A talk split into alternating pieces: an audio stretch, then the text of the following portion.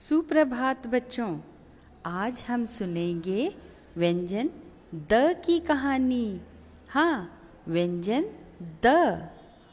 एक दुबला लड़का था, उसका नाम दीपक था।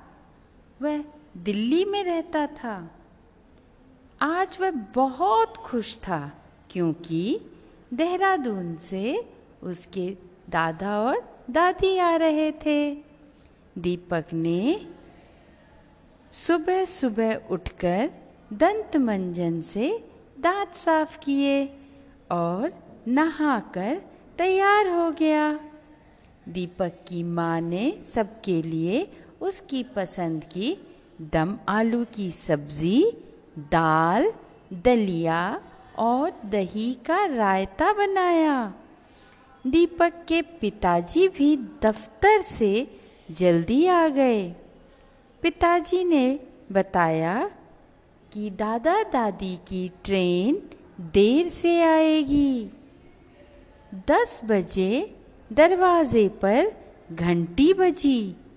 दीपक ने दरवाज़ा खोला और देखकर दंग रह गया।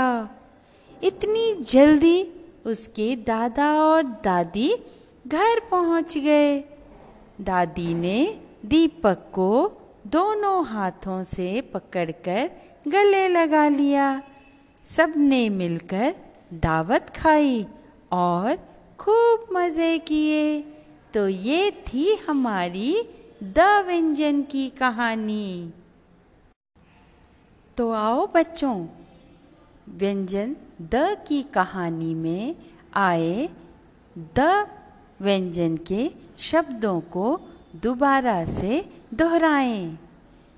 दुबला, दीपक, दिल्ली, देहरादून, दादाजी दादी जी दंत मंजन दांत दम आलू दाल, दलिया, दही। दफ्तर दरवाज़ा दंग दावत